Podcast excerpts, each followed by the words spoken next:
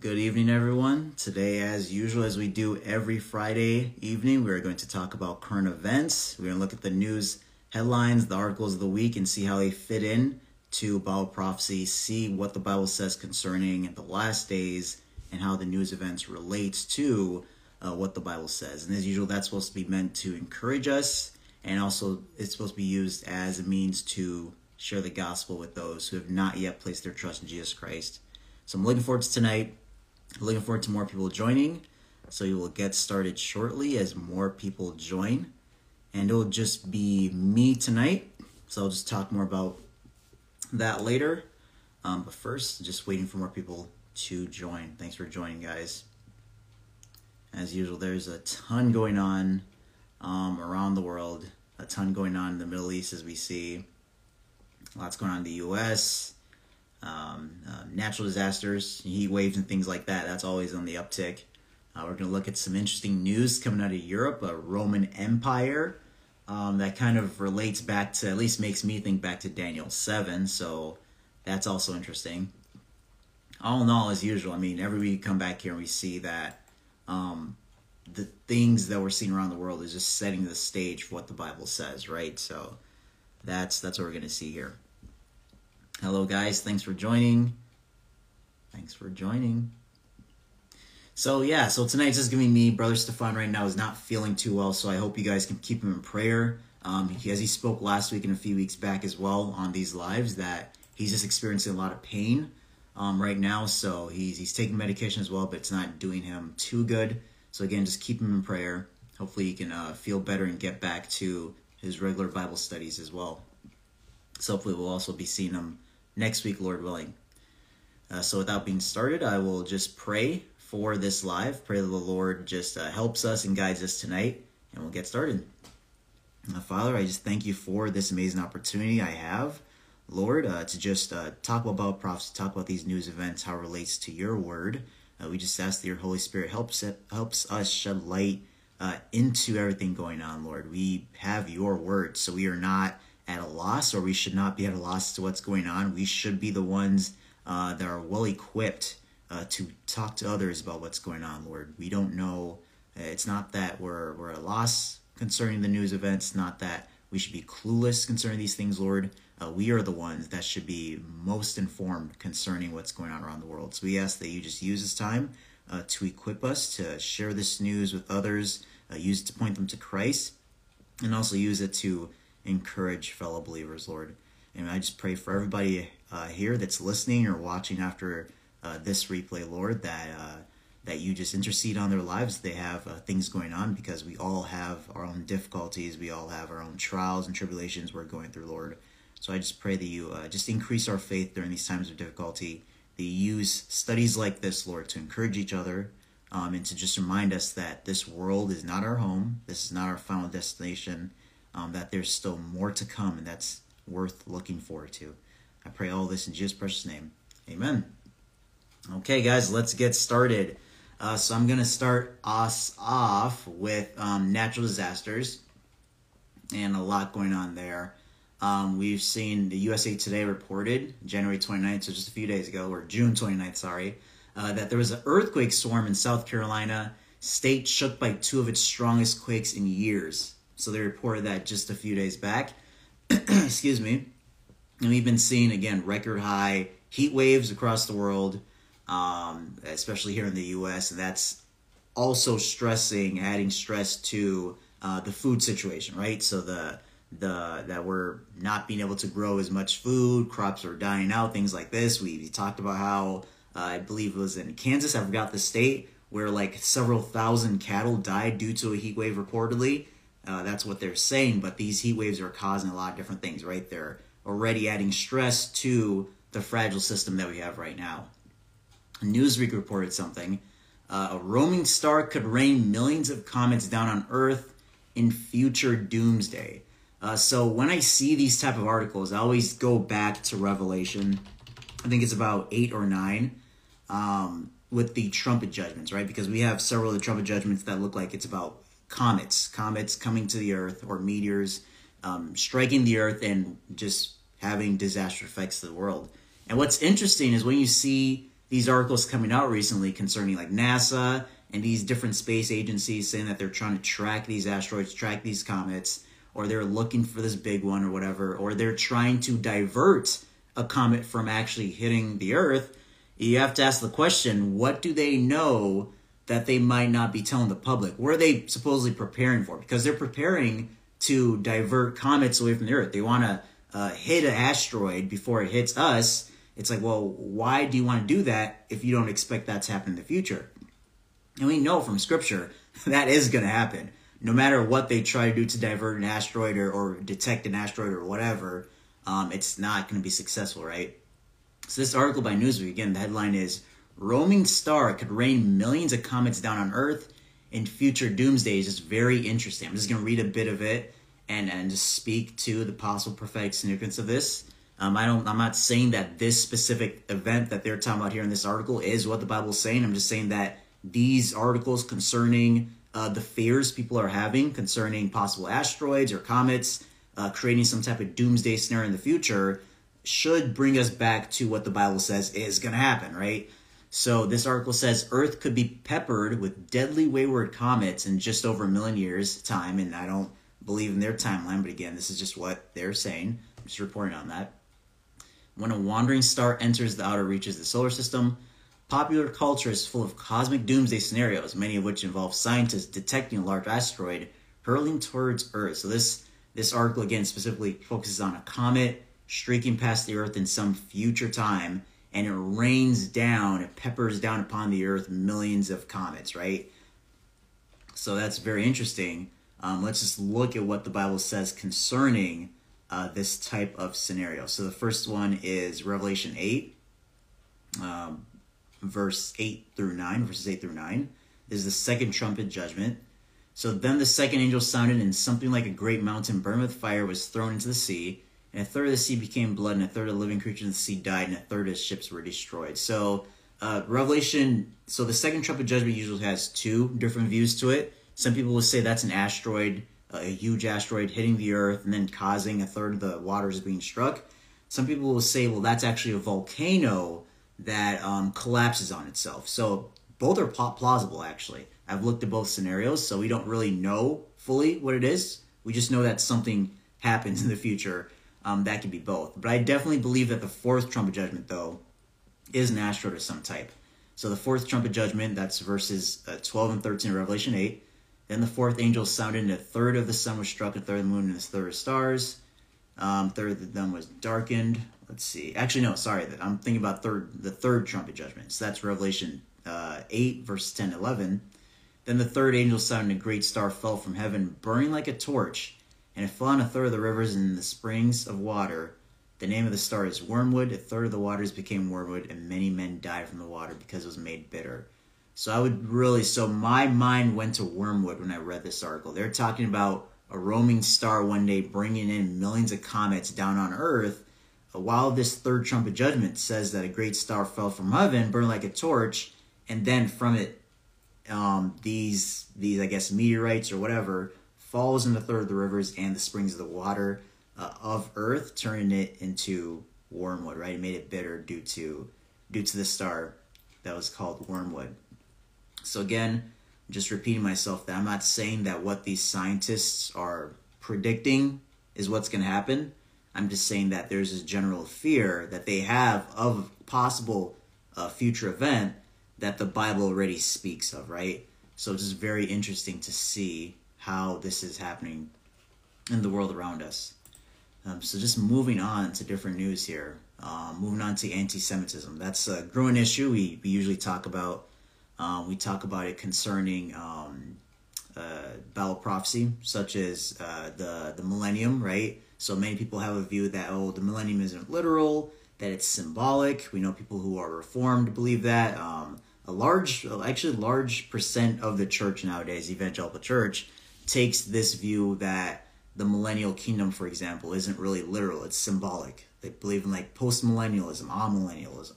And with that view, unfortunately, brings in some anti Semitism, or at least it brings in replacement theology, which, which I would say is anti Semitic. Um, so it's just the view that the church has replaced Israel, um, God is done with his people, So we're seeing a growing hatred for the Jews, unfortunately, in the church. Uh, at least anti-Semitism in, in some waves um, concerning replacement theology. And, and this is what we're seeing um, in the news around the world. And we're going to see some articles here from Israel 365. And this isn't coming mainly from the secular world, but it's we're really seeing news articles coming from the Christian world concerning anti-Semitism, concerning replacement theology. So Israel 365 News, here's one article. More than 120 UNRWA employees, that's uh, the United Nations employees, called to murder Jews. Only six are suspended. So the director of UN Watch has criticized the United Nations Relief and Works Agency for Palestinian refugees in the Near East for its failure to dismiss six educators the Geneva-based NGO claims, excuse me. A recent review by UN Watch of UNRWA operations in Palestinian schools found that teachers have repeatedly and publicly called for the murder of Jews. Uh, following the publication of the UN Watch report, the NGO demanded the six educators be fired. Instead, they were placed on administrative leave. Teachers who called to murder Jews must be barred from the classroom of life or for life. UN Watch chief said um, so UN Watch had exposed more than 120 teachers and other staff who praise Hitler, glorify terrorism, and spread anti-Semitism. So again, guys, this isn't just 120 employees from just some random organization doing some humanitarian work. These are 120 employees from the UN, from the United Nations Relief and Works Agency uh, for Palestinian refugees. And they're the ones saying that they want to murder, murder Jews they're glorifying Hitler and praising Hitler for for what he's done uh, in terms of how he dealt with the Jews. Um, so that's the anti-Semitism we're seeing in that part, and that's the UN. That's in the UN, right? And we shouldn't be surprised. I mean, whenever the UN gathers and then they do their uh, resolutions against nations, right? They don't do resolutions against Venezuela or or or these um, different nations that are actually barbaric, that actually have human rights violations the most uh, resolutions they do is always against Israel. So this doesn't really surprise me to see this anti-Semitism coming from the UN. Another piece of news here, Israel 365 News. A Presbyterian Church compares Israel to Nazis, calls Christian Zionism idolatry and heresy. So on Tuesday, by a vote of, uh, and this is Tuesday this week, by a vote of 28 for four and only three against, the Presbyterian Church of the United States of America an umbrella group representing churches across the country claiming over 1.7 million members, passed several anti Semitism or anti Israel resolutions, including one that labeled Israel an apartheid state and compared Israel's treatment of the Palestinians to the Nazis' genocidal treatment of the Jews. And again, guys, this is the Presbyterian Church of the United States that voted for these, uh, I guess, resolutions. 28 were for it, and only three were against it. The resolution called for members, congregations, presbyteries, and national staff units, including the Office of Interfaith Relations, to seek appropriate ways to bring an end to Israeli apartheid, even though we know that's that's not going on. That's a lie. That's being perpetuated right now. Uh, the resolution, and this is the this is the part that really surprised me here. The resolution called to designate May 15th as Palestinian Nakba Remembrance Day. Uh, Nakba, or catastrophe, refers to 1948 when Israel successfully defended itself from seven Arab nations, attacking from all sides in an attempt to wipe out the Jewish nation. Nakba Day commemorates this as a catastrophe. So if you guys don't understand, um, as, they, as this article states, 1948, Arab nations tried to wipe Israel off the map. That didn't succeed, obviously. God intervened. From that day forward, Muslims have always regarded Israel and their existence as a Nakba, meaning a catastrophe that Israel shouldn't exist. And what the Presbyterian Church of the United States of America is doing in one of the resolutions is that they want to recognize May 15th as Palestinian Nakba Remembrance Day, meaning that they want to recognize Israel's existence as a catastrophe. That's the church. So that's that's really unfortunate uh, to see that. And here's another article here, and then after I speak on this article, I'll get into why this is prophetically significant exactly.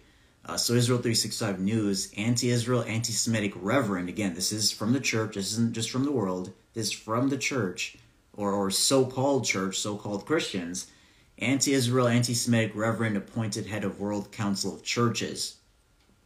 Uh, reverend Professor Dr. Jerry Pillay, a South African Uniting Presbyterian Church member, has been elected as the next General Secretary of the World Council of Churches. I've never even heard of such a thing. Um, Pillay compared, so here it is. Pillay compared Zionism to apartheid in his native South Africa and called on fellow Christians to resist the empirical ambition of Israeli Jews. Uh, despite being a member of the Christian clergy, Pillay rejected the biblical historical connection between the Jews and the land of Israel, accusing the Jewish settlers of abusing the indigenous people of land. And there's, I mean, you guys already know this, right? If you guys have been following us for any length of time now, you remember that Brother Stephan and I often come up here on, on Fridays, on Saturdays.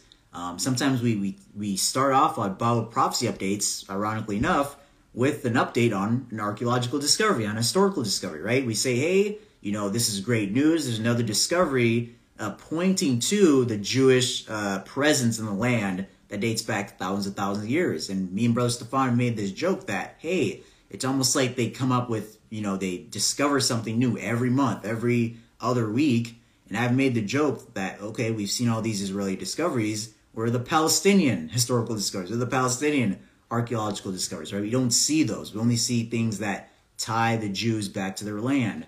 Uh, so it's amazing for this guy to say that Christians should disassociate what the Bible says with the Jews of the land. It's amazing how uh, these Presbyterian church people are saying that um, they, they said here, the church also sent a statement that rejected the doctrines of Christian Zionism that tend toward idolatry and heresy. And for those of you guys who don't know, Zionism, all that is is when you believe that the Jews have a right to their homeland. So if you believe that the, Israel is the land of the Jews and they have a right to that land, you are a Zionist. So often term, oftentimes that word is used in a derogatory way uh, people use it to make people feel bad, but all it literally means is that you believe the Jews belong to their land and they have a right to that land. Um, so they're basically saying that Christian Zionism, or the belief that you're a Christian and you believe the Jews have the right to their land, is heresy. It's it's idolatry, um, even though it's it's scriptural. God gave them that land. So we just have to we just have to be careful about that. And why this increased anti-Semitism is so uh, important to keep an eye on in these last days we're living in is just concerning what the Bible says concerning anti-Semitism, right? We know that in the tribulation it's going to explode. Uh, Two thirds of the Jews are going to be wiped out, unfortunately, during the tribulation. The Antichrist is going to wage war against them. Uh, likewise, he's going to wage war against the church. So that's why we're seeing an increase in Christian persecution. We shouldn't be surprised, even though it's really um, unfortunate. But we see this in places like Zechariah 12, 1 to 3, uh, where the basically the Bible tells us that one day during the last days, this tribulation period that's coming, all the nations of the world, everyone will be against the Jews, will be against Israel, and this is ultimately a spiritual problem. This is ultimately satanic. It's satanically expired. And we'll see that in Revelation 12. But Zechariah 12, 1 3 says, The burden of the word of Lord against Israel Thus says the Lord, who stretches out the heavens, lays the foundation of the earth, and forms the spirit of man within him. Behold, I will make Jerusalem a cup of drunkenness to all the strong peoples, when they lay siege against Judah and Jerusalem. And it shall happen in that day that I'll make Jerusalem a very heavy stone for all peoples. All who would heave it away will surely become pieces, though all nations of the earth are gathered against it. So we see again that all nations will be gathered against Jerusalem. Um, Joel 3, 1 to 3, this shows a picture of Jesus actually coming back after this after the tribulation, and he judges the nations in the valley of Jehoshaphat based on how they treated the Jews during the tribulation. And this is some of what we see in scripture concerning why he judges the nations. So Joel chapter 3, verses 1 to 3. For behold, in those days and at that time, when I bring back the captives of Judah and Jerusalem, I will also gather all nations. We're seeing that all nations again and bring them down to the valley of Jehoshaphat, and I will enter into judgment with them there on account of my people, my heritage, Israel, whom they have scattered among the nations. They have also divided up my land, so dividing the land is, is a bad thing. Don't do that. They have cast lots for my people, have given the boys payment for harlot, and sold the girl for wine that they may drink. Um, so we just see these terrible things happening to the Jews. Revelation 12 is also a great picture of this coming persecution against God's people. Uh, we see the dragon or Satan. He will be persecuting the woman, which is Israel, but God will protect Israel um, through the last half of the tribulation period. Um, so we just see that picture there of Revelation 12. But essentially, guys, uh, what this shows us is that as we see um, this anti Semitism increasing against Jews, we shouldn't be surprised and asking ourselves what's going on here. It should, as we get closer and closer to tribulation, this is what we should be seeing. Uh, it doesn't mean that it's a good thing, but it just means that this is what God's word has said is going to look like in the last days, and we're seeing that happening right now, right? We're seeing the stage being set. So that's just important to note here. Uh, Cody made a comment earlier concerning the the talk of the comets we were talking about earlier and the asteroid and uh, the various judgments in Revelation 8. He said Tom Horn has some good insight into a possible asteroid called Apophis predicted to hit Earth at 2029. Yeah, yeah, if you guys watch Prophecy Watchers, uh, Tom Horn goes on there a lot and he's talked about Apophis. He's talked about a, a dream he's had. Um, yeah, and it's a very it's a very interesting interesting dream. He talks about it, uh, what it is, and he's uh, written this book concerning Apophis, and he truly believes that you know that NASA and all these different organizations they know what's coming, but they won't they don't want to tell the public obviously to not freak the public out. And he really believes that this asteroid that they're monitoring is Apophis and that it's it's what's going to be wormwood in the future essentially. So that's that's what that is. Now whether that's the case or not, we don't know, but I mean it's very interesting to to consider. We know ultimately, you know, whatever this asteroid is going to be in the future, whatever name it's going to be, we know ultimately it is coming, it's going to happen, and there's no way that the earth can defend itself from it. The best way to not experience that judgment is just believe in the Lord, right? And don't go through tribulation in the first place. So, uh, no use trying to set up anti defense, you know, anti asteroid defense systems or anything like that.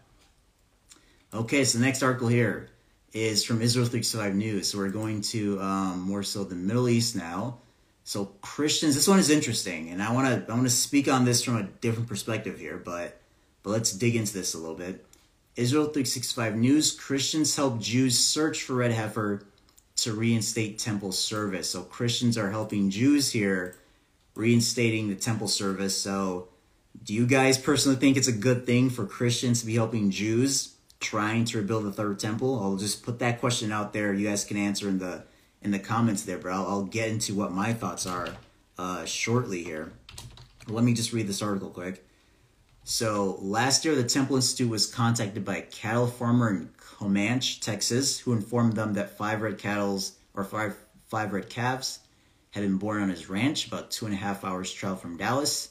Uh, Byron Stinson, a team leader in America for Boneh Israel, he said, "I didn't set out to do this, but right now, I am probably the best red heifer hunter in Texas." The Bible says to bring red cow to purify Israel, and I may not understand it, but I'm just doing what the Bible said. The prophecies he's, he's saying here, the prophecies came true and the Jews are back in Israel. Now they need to build a temple, but it's like buying a really nice car. If you don't have the key, you aren't going anywhere. The red heifer is the key to make the temple work like it's supposed to. And then he says there are five elements necessary, or the article says there are five elements necessary to perform the ritual of the red heifer. We need the crimson wool, which the Temple Institute knows how to make. We need the cedar, which we can get, and we need the specific location on the Mount of Olives, which you can purchase. And finally, we need the cow, and we are working on that. So essentially, the last the last portion of this article here, they're saying that hey, they need five things for the temple, for the red, uh, for the ritual, for the red heifer, and they're basically saying that they basically have four of those things, and they they're working on the fifth one, so they're ready to go, right? Um, let's see the comments here. We need to build a space wall to for the asteroids. JK, we can. But yeah, so right here, it's just a very interesting article because we see two things here. We see Christians trying to help out Jews reinstate the temple sacrifices, and then we see Jews really working hard to reach this vision of building the third temple and reinstating the temple sacrifices. So ultimately, we know from scripture, I mean, it, it's going to happen, right? Whether we participate in helping them out or not, it's going to happen. We see this in Daniel um, 7 here, or Daniel 9. So let me go to Daniel 9. So Daniel 9 talks about the 70 week prophecy, and then it talks about um, the, the 70th week, and that the Antichrist will make a covenant.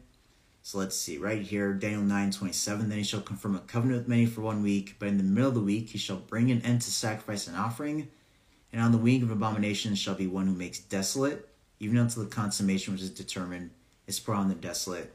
So essentially, the Antichrist will confirm a covenant for a week for seven years. That will start the tribulation. In the middle of the three, in the middle of the seven years, he will break this covenant and perform the what's called the abomination of desolation. He will stop the sacrifice in the temple and present something there and, and demand worship as God, essentially. So for that to happen, we just need a third temple. We need sacrifices reinstated for this uh, abomination desolation to occur. Uh, now, going back to my original question I posed to you guys, is it a good knowing this, knowing that this third temple is eventually going to be used by the Antichrist? Is it a good thing for Christians to be trying to help out the Jews to build a third temple? I personally believe not, uh, because I do know some Christians, you know, donate to the Temple Institute and things like that uh, Amir Tsarfati, which a lot of you guys know. He's talked about this. He's told Christians don't be helping out the Temple Institute, don't be donating, don't donate to the Jews to build their temple. You should use that money instead for organizations that share the gospel with the Jews, right? You don't want to be helping out the Jews for what's going to be standing during the tribulation that the Antichrist is going to declare himself God in. You want to be helping them share, you want to help share the gospel to them, right? So I, I know this man who has these red heifers. I'm sure he has good intentions, but it's just definitely not what Christians should be doing.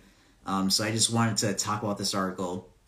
Um, on the flip side, though, again, this shows us the the speedy pace of this. It shows us the desire for the acquisition of the red heifers, the desire to reinstate um, the temple sacrifices. Another article talks about these red heifers and their significance. Israel 365 News crimson worm dye, a key element for red heifer sacrifice, developed in preparation for the third temple. So on Monday, uh, the Temple Institute completed its study of the biblical crimson dye with a practical demonstration. Demonstration. The study is part of the institute's ongoing red heifer project. So again, we can see that the red heifer is super significant.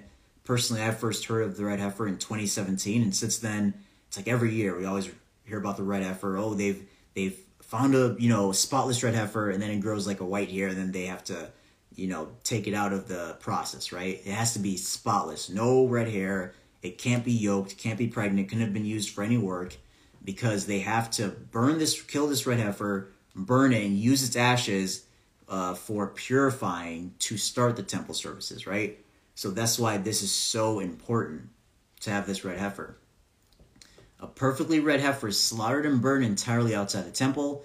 The ashes are necessary to purify Jews, just like just as I was saying, who have been rendered ritually impure by contact or proximity to a dead body. So this is very uh, significant to the Jewish people, and that's why they want the red heifer. So, but yeah, like I said, we shouldn't be helping out the Jews in, in terms of trying to get the red heifer or uh, donate to third temple sacrifices or third temple uh, building of the third temple, it's going to happen eventually. But we shouldn't be helping out for that, I think. Cody here says it's a repeat of Jesus' first coming. They were concerned more about rebuilding rather than correct doctrine doing the will of God. Yeah, exactly.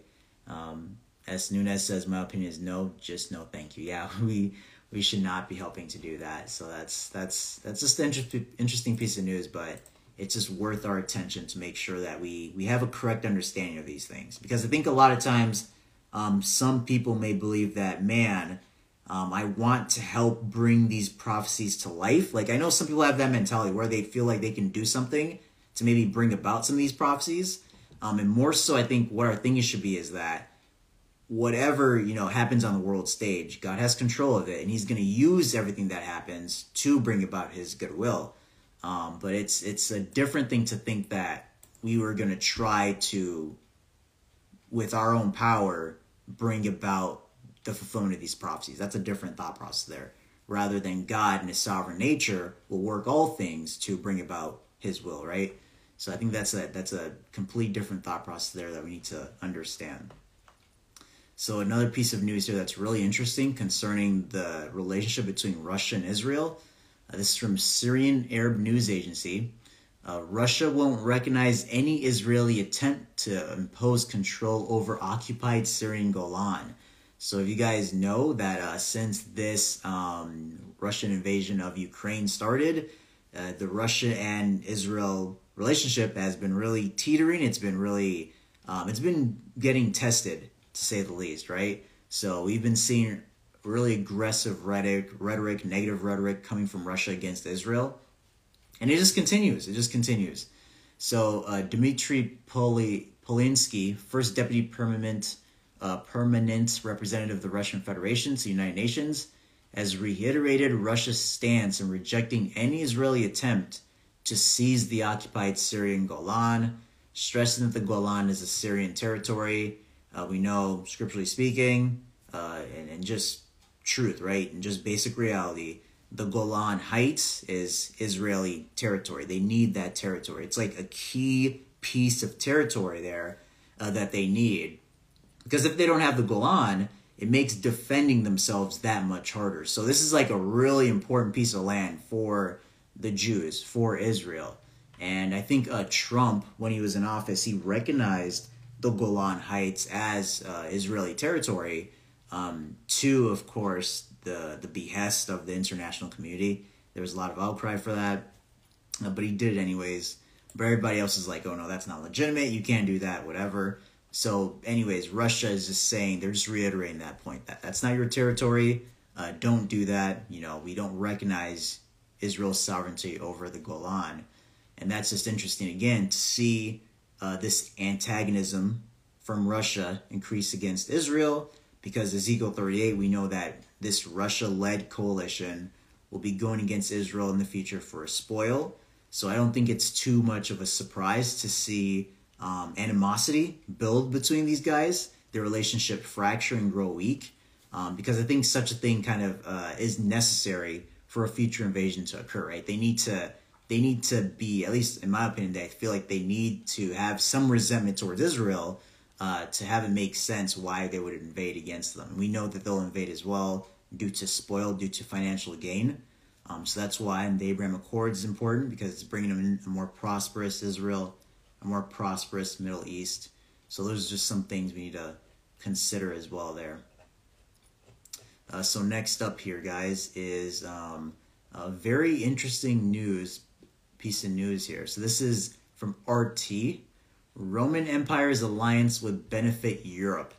Um, so French President Emmanuel Macron has been talking about for a while that he wants to build like a like a large EU army. He wants to build like a large EU coalition. He said this recently after being reelected that he wants to build like a like a large EU coalition or something like that. And now UK Prime Minister Boris Johnson is saying something similar, but he's essentially and I want you guys to read this and just just try to see where your mind goes to as I read this. I won't I won't get ahead of myself here, but I'll just read it to you guys and just tell me what you feel this sounds like. So UK Prime Minister Boris Johnson was repeat, reportedly so infatuated President uh, French President Emmanuel Macron's idea of a European political community encompassing not only the EU but Eastern Europe, particularly Ukraine and the UK, that he has claimed it as his own idea and framed it as a modern take on the Roman Empire. Hmm, a modern take of a Roman Empire. I wonder what that sounds like. Johnson's modern imperium, which stretched from the UK to the Maghreb region of northern Africa and eastward to Turkey and Ukraine. He said he, de- he declared he had come up with Macron's idea back when I first became foreign secretary and revealing he believed we should basically be recreating the Mare Nostrum of the Roman Empire. In an audience with journalists en route to Madrid for a NATO summit on Tuesday, uh, so Mare, the article set defines what Mare Nostrum is. So Mare Nostrum was the Roman name for the Mediterranean Sea, adopted at a time when the empire controlled much of Europe, the coast of northern Africa, and modern day Turkey. So essentially, what UK Prime Minister Boris Johnson is talking about here is that he's basically saying that, hey, let's bring back the Roman Empire.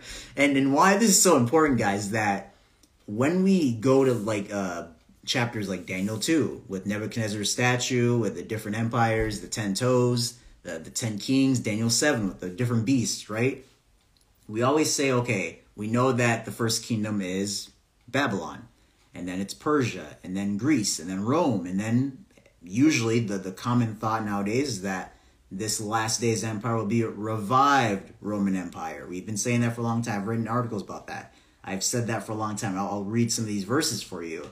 Um, but I mean, it's just interesting how we've been saying revive Roman Empire, revive Roman Empire for, for years, decades now, right? And now suddenly, well, not suddenly, but I mean, uh, Boris Johnson here is saying that, yeah, that, that would be a great idea. We should have like a, a modern Roman Empire. We should revive the Roman Empire. And it's like, you can't make this stuff up. It's, it's just crazy.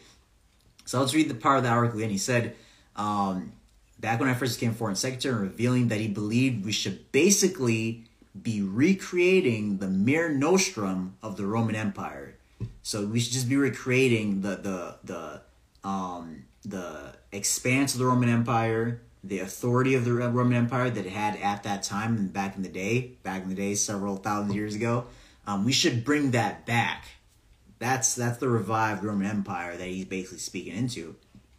So let me just read uh, some scripture here. Where we where we get this from? Where do we see that the Bible tells us that there will be this last days kingdom that can be called like a revived Roman Empire here? So I'll just look at Revelation or Daniel seven. I encourage you guys to read Daniel two as well. Nebuchadnezzar's statue. Um, basically the same ideas being elaborated to us, but just in two different visions.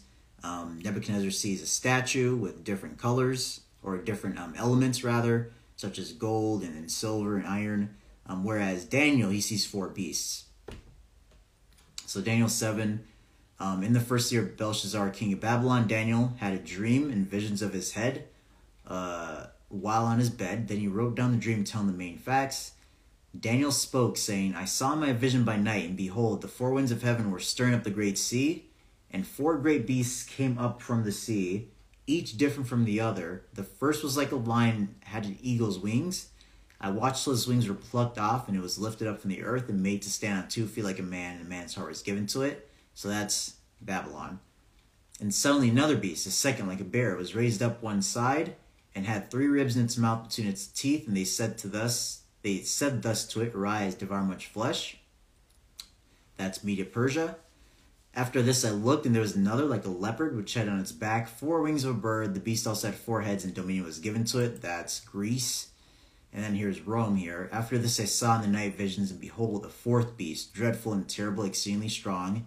It had huge iron teeth, was devouring, breaking in pieces, and traveling the residue with its feet. It was different from all the beasts that were before it, and it had ten horns. That's that's now it's like Rome and the revived Roman Empire, the last days, Antichrist kingdom.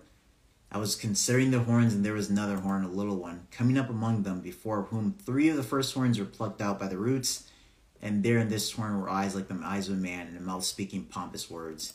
And if you guys uh, match this up with uh, Revelation 13, you'll see that Revelation 13 and Daniel 7 have a lot of similarities between the beast of the sea and these four beasts here.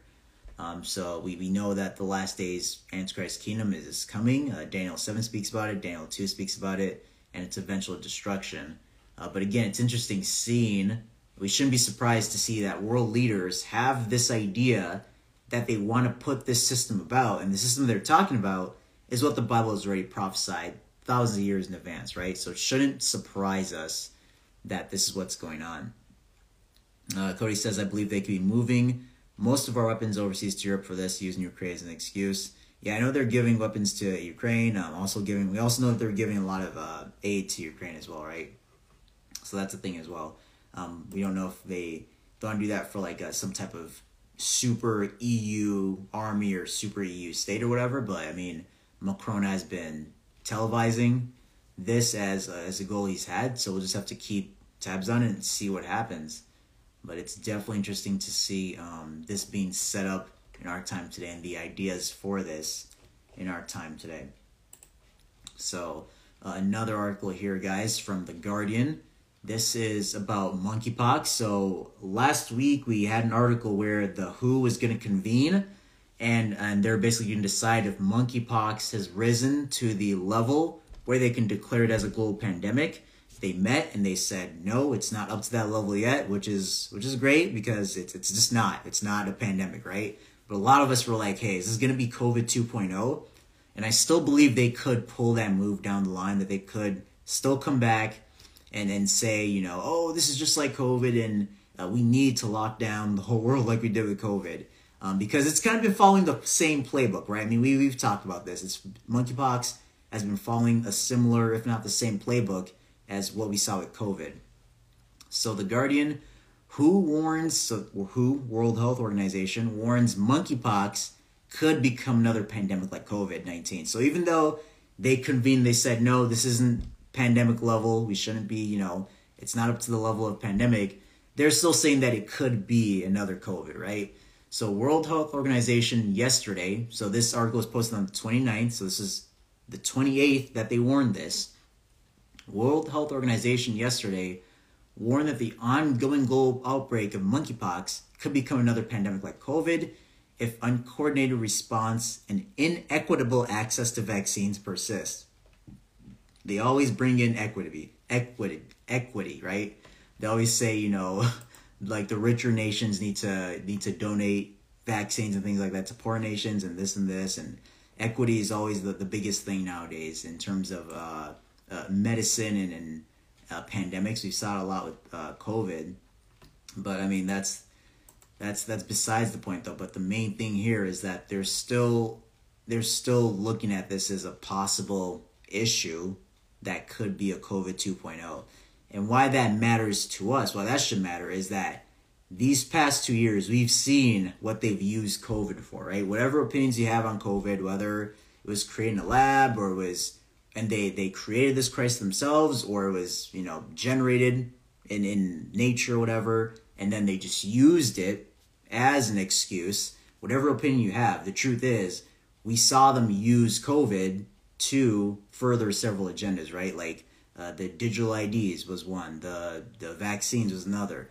Uh, getting people to adopt these different mindsets that hey, if you don't have this, you know, medical procedure done on you, then you can't buy or sell. You can't do this and that. So it's just getting people ready to have this certain mindset. Um, and we see we saw people too saying that hey, we need to have a global pandemic treaty to make sure that no other pandemics like this occur in the future. So we're just seeing how COVID was used for narrative after narrative. Digital currency, it sped up initiatives for digital. It sped up so much. Global global governance, digital currency, technology. I mean, it was just used in, in just crazy ways that sped up the prophetic clock from what I was seeing. So imagine monkeypox essentially doing the same thing because they would milk it for all it's worth essentially if if it raises up to pandemic level. So that's why I wanted to talk about this because if it gets to a pandemic, if they declare it as a pandemic, they'll just use like they did COVID, and that's that's really important to note. Uh, so the Jerusalem Post, another article here. This one's very interesting concerning the setup of Ezekiel 38 uh, and the nations of Ezekiel 38, because we know that uh, certain African nations are part of this coalition um, let's see. Let me just read off some of these nations here. Ezekiel 38. Uh, now the word of the Lord came to me, saying, Son of man, set your face against Gog, the land of Magog, the prince of Rosh, Meshech, and Tubal, and prophesy against them. And I mean, Iran's in this. We'll, we'll hear Persia. Uh, Turkey's in this. Uh, Libya, Sudan, these different nations. Uh, Thus says the Lord God, Behold, I am against you, O Gog, the prince of Rosh, Meshech, and Tubal. I will turn you around and put hooks into your jaws and lead you out with all your army, horses and horsemen, all splendidly clothed, a great company with bucklers and shields, all of them handling swords. Persia, Ethiopia, and Libya are with you. All of them with shield and helmet, Gomer and all its troops, the house of Togarmah from the far north and all its troops. Many people are with you. So list these nations here. And why this is so important, guys, uh, is that we see that these some of these African nations will be a part of this Ezekiel 38 coalition. Now, listen to this. Now that we know and understand that, listen to what's going on here. The Jerusalem Post Russia's presence in North Africa is increasing. The presence of Russia in North African countries is increasing in a region where political instability and militant activity are spreading, Spanish Foreign Minister Jose Manuel Albares said on Tuesday. He said there is a growing Russian presence in Africa and northern African countries. Uh, so again, based on what we just read, uh, this Ezekiel 38 coalition will be largely Middle Eastern nations, obviously Europe, uh, composing mainly of Russia, and then there'll be some African nations there as well. So knowing that, it should not surprise us when we hear that Russian presence is, is increasing in Africa in general and in North Africa specifically. Uh, that's expected. My response to that is, wow. I mean, that's setting up just as like what the Bible told us, right? So that should not be uh, surprising to us. It's just another facet of Ezekiel 38 that we're seeing set up. Uh, as we usually talk about, the Abraham Accords is playing into that, right? The Abraham Accords, people that hail it as like the best thing since sliced bread, say that you know it's it's leading up to a more prosperous and safe Israel and Middle East. Well, those are the conditions that need to be in place, like Ezekiel 38 says, uh, because these nations come against a prosperous Israel, dwelling in safely, safety, dwelling in security, and that's what the Abraham Accords is helping bring about in the Middle East and in Israel. Um, so there's that as well. There's the antagonism with uh, the, the uh, deteriorating relationship between Russia and Israel. That I believe will be adding to why Russia may want to uh, go against Israel later. Because I mean, last week and two weeks ago, right? We we talked about the deal that Israel and Egypt and uh, the EU bloc, right? They had this deal. They coined this deal that they, the EU, will now get oil or gas rather from Israel, right? So that will circumvent their need for Russia. And I'm sure that Russia's not going to be happy about that because they've been using uh, the uh, European dependence on Russian oil as kind of blackmail, as as a way to threaten them, right? But if Israel can supply them oil, that just kind of weakens Russia's authority on that end, right? So that can be another reason they try to go against Israel in the last days. So we're just seeing all these components, all these puzzle pieces coming together, and as time marches on, we get a clearer and clearer picture of what what could be leading to this, or how could this lead to what the Bible says, uh, which is very interesting. Uh, let's see. Let's see if I have uh, any more articles here. So yeah, a few articles here from the Guardian. Uh, Israel and Saudi Arabia talks over joint defense against Iran uh, Jewish news syndicate, U.S. hosted secret meeting of Arab and Israeli delegates to discuss Iran threat. Uh, so the Biden administration right now, I think Biden is going to go to Israel uh, sometime in July, but there's already discussions uh, with uh, Qatar and and, and uh, Bahrain these Middle Eastern nations with Israel. Saudi Arabia is a part of it too. They're getting together to talk about Iran. Iran's the biggest threat. These Middle Eastern nations, such as the UAE, Bahrain, who have uh, done, who have or are part of the Abraham Accords with Israel, they're running to Israel mainly not because really that they love Israel and you know they love the Jewish people. I mean that's what we see, but it's mainly because they're scared of what Iran's going to do, right? Because Iran's constantly threatening them. Iran's constantly harassing Saudi Arabia and and using these terrorist organizations against them. But they know that Israel is the one capable nation in the region that can stand up against Iran. So that's kind of what this is about here. And it's interesting to see Saudi Arabia in this because Saudi Arabia is the nation that is just the key one that's being highlighted here. Um, and, and the Biden administration and some people in the Biden administration have also been teasing that Saudi Arabia could be the next nation that would get into the Abraham Accords of Israel. Uh, we've talked about why that's significant because Sheba and Dedan, the, the region of current day modern Saudi Arabia is ancient Sheba and Dedan. Uh, will be the nation that will uh, will be part of the nations that protest the invasion. We see that in Ezekiel 38, 13. Sheba Dedan, the merchant of Tarshish, and all their young lions with you, or uh, lions will say to you, if you come to take plunder, if you gather your army to take booty, to carry away silver and gold, to take away livestock and goods, to take great plunder. So there'll be some nations who are against the invasion. They won't do anything, they'll just protest. And why news like this is interesting, again, is that Israel and Saudi Arabia to work de- together for a joint defense against Iran, that shows they have some type of positive relationship, right? Especially when I tell you guys that decades ago, Saudi Arabia used to be one of the nations that wanted to wipe Israel off the map. And now they've totally made a 180 and now they're buddy buddy with with Israel, right? So it's it's just very interesting to see that. That shouldn't surprise us. It should be what we're expecting uh, when we understand what the Bible says concerning what the last days will look like. And that's why we get together here every week for you guys to talk about these things, so you guys aren't caught off guard, so you guys aren't unaware of these things. I know Paul says that concerning uh, the devices of Satan. but even scriptural truth in general, right? We shouldn't be unaware and ignorant of what the scripture says on any subject eschatology, uh, um, salvation, you know, the, the, the, Trinity, whatever subject it is in the Bible, we shouldn't be ignorant about it. Uh, and that includes eschatology or the study of the last days. Um, so that wraps up the articles I had today. There was a lot to get to, uh, but I actually got to it all um, today, which is which is very rare. So just thank God for that. Um, but again, guys, we usually wrap this up with a word of encouragement because we don't want to leave you, you know, scared or worried or or anxious, like, oh my gosh, all these things are happening and and the world is falling apart and things like this. We don't want to leave you in that state. We want to leave you with the note of encouragement, right?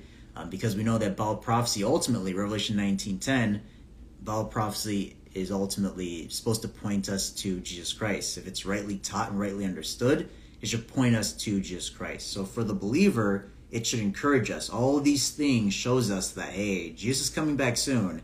We're not going to go through the tribulation period, right? We're going to go. We're going to be taken out of the earth before that through the rapture, the pre-tribulation rapture of the church. So as we see these things happen, uh, these things shows us that hey, the, the tribulation is getting closer and closer. But before that, the rapture happens. That means the rapture is getting even more close than that, right? So that should encourage us. That should spur us on to holy living. Um, so Second Peter 3 10 and 13 speaks to this. But the day of the Lord will come as a thief in the night, in which the heavens will pass away with a great noise, and the elements will melt with fervent heat. Both the earth and the works that are in it will be burned up. Therefore, since all these things will be dissolved, what manner of persons ought ye to be in holy conduct and godliness, looking for and hastening the coming of the day of God, because of which the heavens will be dissolved, being on fire, and the elements will melt with fervent heat? Nevertheless, we, according to his promise, look for new heavens and new earth in which righteousness dwells. So here in 2 Peter 3 10 13, Peter is specifically talking about, uh, he talks about prophecy, he specifically talks about the new heavens and the new earth that these this current heavens and new earth or current heaven and earth will be destroyed one day replaced with the new heavens and new earth. And he says that okay if you know that that's going to be the case if you know that that's coming how should you live now in expectant of that reality?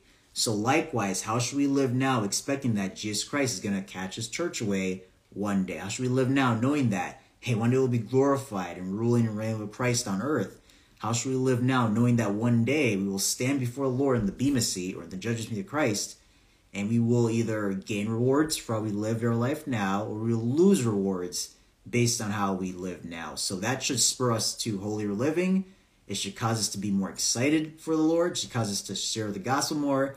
And it should cause us to just uh, have our faith build up and also weather through uh, any uh, trials or um, or just difficulties in life that we're facing uh, because of scripture that I always remember and go back to is when Paul says that the momentary affliction that we face now, and we know Paul. If we if we read through Acts and and the epistles and see just how Paul is abused and beaten and thrown in jail, and and he talks about those things, right? We see everything that he gone through.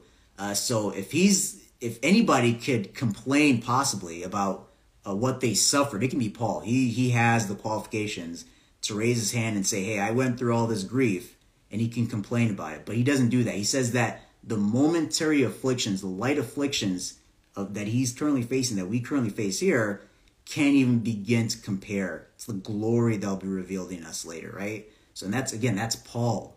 Despite everything he faces, he calls it just momentary affliction, light affliction, because he sees that, hey, what we're going to experience in the future is going to far outweigh any trials or grief or stress, tribulations that we're experiencing now. So that's something that we should take with us uh, just in our life in general, right? We have to remember that because this world, the, the Lord said that this world, we, we will have tribulation in this world, but be of good cheer, for I have overcome the world. Um, so that's just something important to take note of. Another scripture here is uh, going back to this idea is a good one. First John 3 2 3. Beloved, now we are children of God and has not yet been revealed what we shall be, but we know that when he is revealed, we shall be like him. For we shall see him as he is, and everyone who has this hope, the hope of the rapture, the hope of seeing him, the hope of the revealing, uh, everyone who has this hope in him purifies himself just as he is pure. So again, that's the idea of if we have a hope of this future event, the rapture, we it should change how we live. It should change how we think. It should uh, allow us to holier living or, or spur us into holier living, right? So Bible prophecy should do that, should encourage us, should cause us to live holier, should change our lives. And for the unbeliever, it should bring you to Jesus, should bring you to the cross. Um, because we what we preach here is Christ and Christ crucified, right? That Jesus Christ died for our sins, was buried on the third day, rose again. And we just want to uh, elaborate on that truth to you that none of us are guaranteed tomorrow. Today could be our last day that we breathe, our last. And if you die apart from Christ, unfortunately, the Bible says the wages of sin is death. So if you die apart from Christ, you are going to be sent to hell. God will judge you. He's a just judge, and he must judge evil. He must judge sin. And all of us are sinners. There's nothing that we can do to save ourselves. But Christ died in our place as the perfect substitute, as a perfect sacrifice. He lived a perfect life. He took on God's wrath in our stead on the cross. So that when we believe in him, his righteousness is imputed to us or given to us, and we will have eternal life. So we want to also use Bible prophecy as a tool or as a means to share the gospel in that manner. So we encourage you that if you're listening to this today and you haven't trusted in Christ for your salvation, to do that today. None of us are guaranteed tomorrow. Uh, Paul says that today is the day of salvation. Uh, so we hope that you believe on that message. And again, for believers, I hope that this encouraged you and it just adds uh, extra, I guess, spring in your step uh, in the coming week. That just remember that, hey, all these things that we're seeing uh, doesn't mean that the world is falling apart. It means that the world is falling into place. God is on his throne. Uh, none of this catches him by surprise. He looks at what the evildoers and our leaders are doing and he laughs on his throne, right? Psalm 2. So we can rest in that assurance. Uh, so, yeah, that's it for tonight, guys. And just a reminder if you guys joined late, it was just me tonight, Brother Stephan. He's not feeling well, he's still feeling a lot of pain. Uh, so I ask that you guys keep him in prayer. And Lord willing, he'll be back with us next weekend. So I hope you guys have a great weekend. Enjoy your 4th of July for all of us who are living in Minnesota, or sorry, not Minnesota, but the U.S. Uh, and just enjoy and don't take for granted the freedom that we have in this country to share the gospel, to uh, live out our convictions, and, and just do things like read the Bible and do things like this because not everybody can do that around the world, right? So we know our persecuted brothers and sisters in Christ don't have this privilege. So definitely enjoy your weekend and see you back later next week.